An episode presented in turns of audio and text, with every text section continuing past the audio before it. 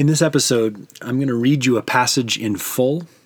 Then I'm going to pull out a few thoughts that I really want our hearts to hear together. Then, wherever you're sitting right now, I want you to, in that moment after I'm done, guess for yourself who wrote the passage I'm about to read. And then I'm going to tell you why I believe that writer wrote it. Sound good? All right. So here it is in full. Thank God, the God and Father of our Lord Jesus Christ, that in His great mercy we have been born again into a life full of hope through Christ's rising again from the dead. You can now hope for a perfect inheritance beyond the reach of change and decay, reserved in heaven for you. And in the meantime, you are guarded by the power of God operating through your faith till you enter fully into the salvation which is all ready for the revealing of the last day. This means tremendous joy to you, I know, even though you are temporarily harassed by all kinds of trials and temptations. This is no accident. It happens to prove your faith which is infinitely more valuable than gold, and gold, as you know, even though it is ultimately perishable, must be purified by fire.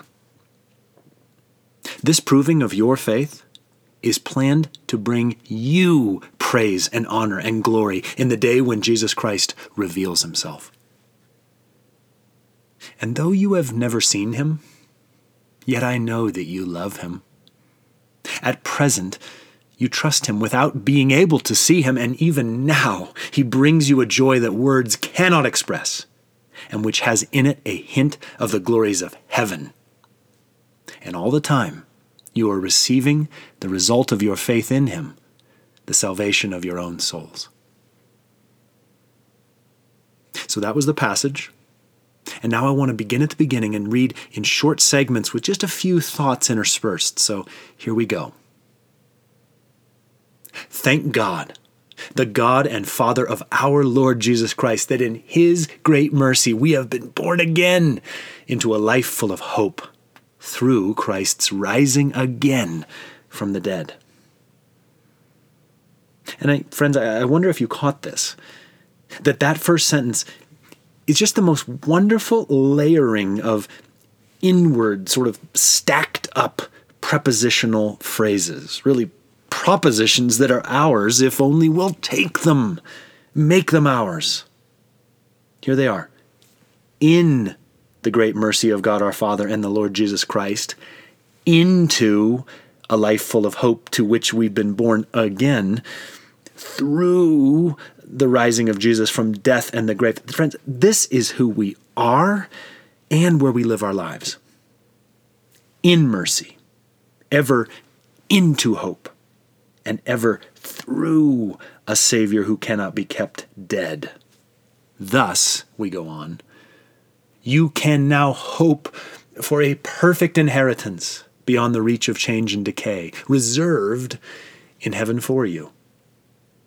And in the meantime, you are guarded by the power of God operating through your faith till you enter fully into the salvation which is already for the revealing of the last day.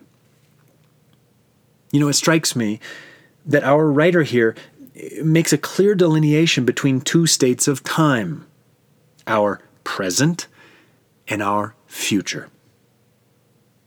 The past, apart from the work of Jesus in it, is really already as if dead to him. So, what is our future to hold? Well, receiving a perfect inheritance, changeless, matchless, undecayed in heaven full salvation revealed in the wonder of its glory at the last day, i.e., the judgment. That's our future. Now, how about our present? Well, our present is the firmly founded hope of knowing that that perfect inheritance is already ours. It is reserved for us in heaven. And our day by day lived experience may be that of the power of God cascading through us as we trust Him and believe in Him. But do you see this sort of trick that the writer has played on us? Our present and our future are identical. Perfect inheritance today, perfect inheritance someday. Heaven reserved, and heaven fully ours. The power of God now, and the power of God readily revealed. Friends, two words make it so. Did you catch them? Hope and faith. To trust what is to come and to trust it now. Let's go on. This means tremendous joy to you, I know, even though you are temporarily harassed by all kinds of trials and temptations. This is no accident which, by the way, is one of the surest grounds for hope available to the follower of Jesus. Our pain, our struggles, our trials and temptations are not some needless part, some random chaos tied to a meaningless random existence. We receive our life from life himself. And what is the hopeful reason for even our trials? The writer goes on.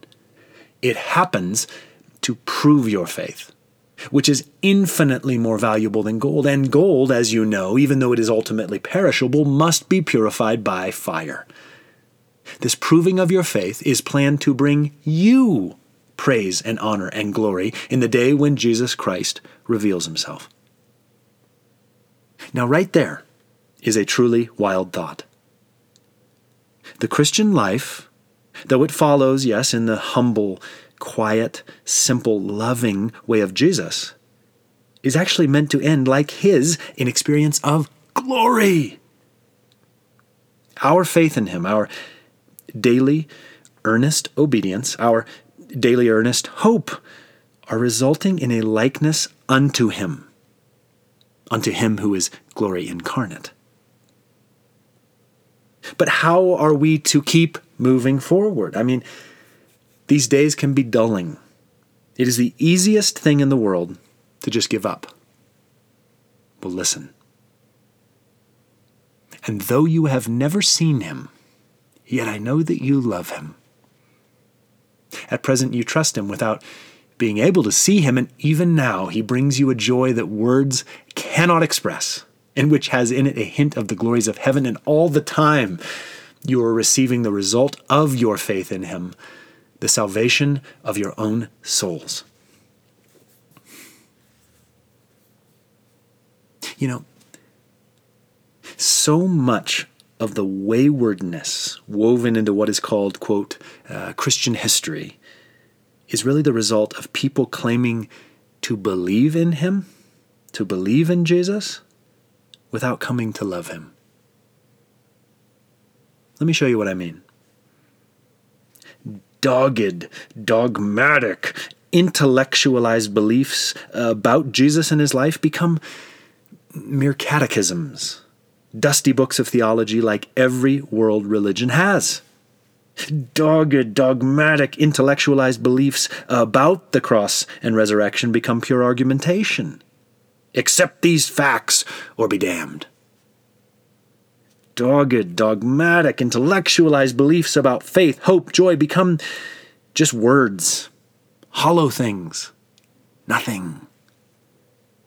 Dogged, dogmatic, intellectualized beliefs about the salvation of our souls become a cudgel with which to beat the, the so called non believer about the head.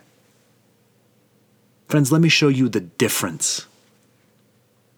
A heart falling in love views Jesus and his life as the alive, living person whom one can actively follow today. A heart falling in love gets broken at the cross and then revived at the sight of the resurrection every day. A heart falling in love puts faith in Jesus himself. Hope in Jesus himself finds its joy only in Jesus himself. A heart falling in love is overwhelmed that love is the reality of salvation, and then thus extends salvation to all in Jesus in love. Do you see the difference that our love for Jesus makes? Here's a big statement It is the lovers of Jesus of Nazareth who have defined all the positive outcomes of the church's first 2,000 years. Uh, most else of these 2,000 years have just been a series of false starts at best. Falling in love, we follow Him. Following any other way, we will almost inevitably lose Him. All right, enough of me there. Wherever you are, wherever you're sitting, as you've been listening, who do you think wrote that passage? You think it was John or Paul or Peter or the unnamed writer of Hebrews? Who do you think? Well, I'll tell you, it was Peter. And now, in utilizing your imagination and mine, I, I want us to see, in my opinion, perhaps why he wrote those glorious words. Let's imagine him, our friend Simon Peter, sitting up there, kind of in the prow of a boat. It's very, very early morning.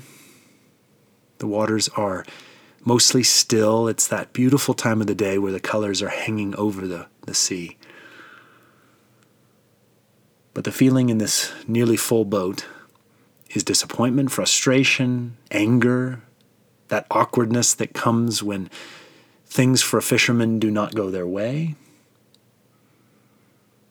Until our friend, Peter, focuses his attention upon the shoreline, upon a man who is standing there right at the fringe of the waters with a charcoal fire quietly burning behind him. He raises his hands there on the beach to cup his mouth to get his words out over the water, and so they they're a little behind his lips as he shouts out, Did you catch anything, boys? And everyone in the boat, with exasperation and perhaps a curse word behind them, says, No! The voice echoes out again. Try throwing your nets on the other side! And for some reason they do and the nets go down. And in the most unbelievable experience of deja vu for our friend Simon Peter, suddenly they fill with so many fish that the boat begins to nearly sink to that side. And right then, our friend's friend, John, shouts out, pointing, It's the Lord. And Peter, who for some strange reason has been fishing stark naked, puts on his tunic and dives overboard head first. He swims with all his might. He swims foolishly, because in fact the boat is now sailing past him and gets to shore before him.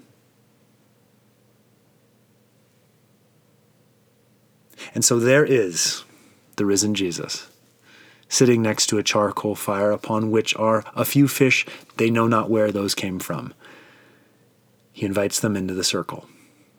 It's that smell of charcoal burning, of the smoke rising, of the fresh smell of the sea in the morning. And our friend Peter is over on the gunwale of the boat catching out fish from the net, counting them, pretending that this is important for him to do. Do you know why? Because even yet, sometime here we are within the 40 days after this glorious thing we call Easter, Peter is thinking still of those three unforgivable momentary moments from just last month when he had irrevocably in his mind broken fellowship with Jesus. He doesn't know what Jesus knows about that night, and yet, also deep down, he knows perfectly well that Jesus knows all. Breakfast ends. Jesus looks at him and says, Let's go for a walk. And as they walk southward on the pebbly shoreline, Jesus, looking out to sea, simply says, Simon Peter, do you love me? And Peter does what we all do when we feel not fully forgiven, when we feel only half seen. With great emphasis, he says, Lord, you know I love you.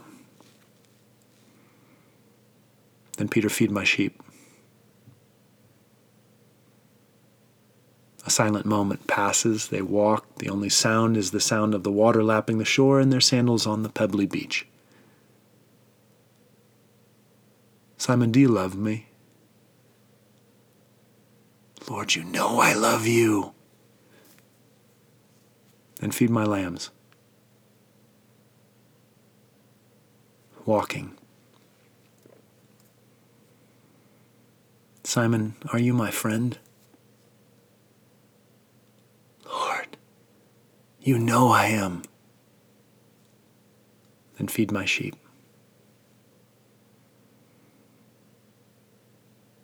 Friends, you know about this.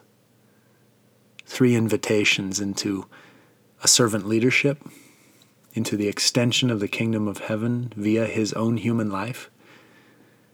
Three ways in which Jesus has set him free of three betrayals. And there's a conversation that ensues with John standing there. There's more things that you can read for yourself in John 21.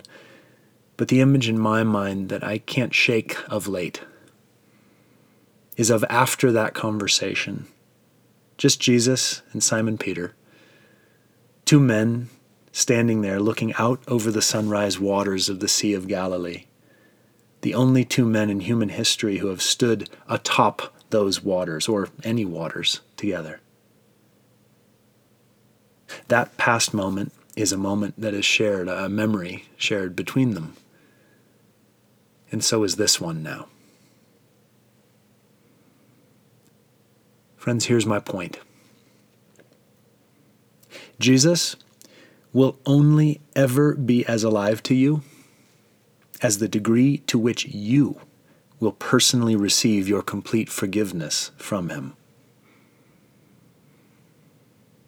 Partially forgiven people should simply just not be out there touting the reality of Easter. They, they don't know about it. In some ways, they don't know Him. When we read 1 Peter 1, when we read John 21, when we contemplate the resurrection through the eyes of Peter, we must remember we are all Peter. We, you and I, must all receive personal forgiveness. This is all between us and Jesus. And yet you must never forget, He is alive to forgive you. Thanks for listening.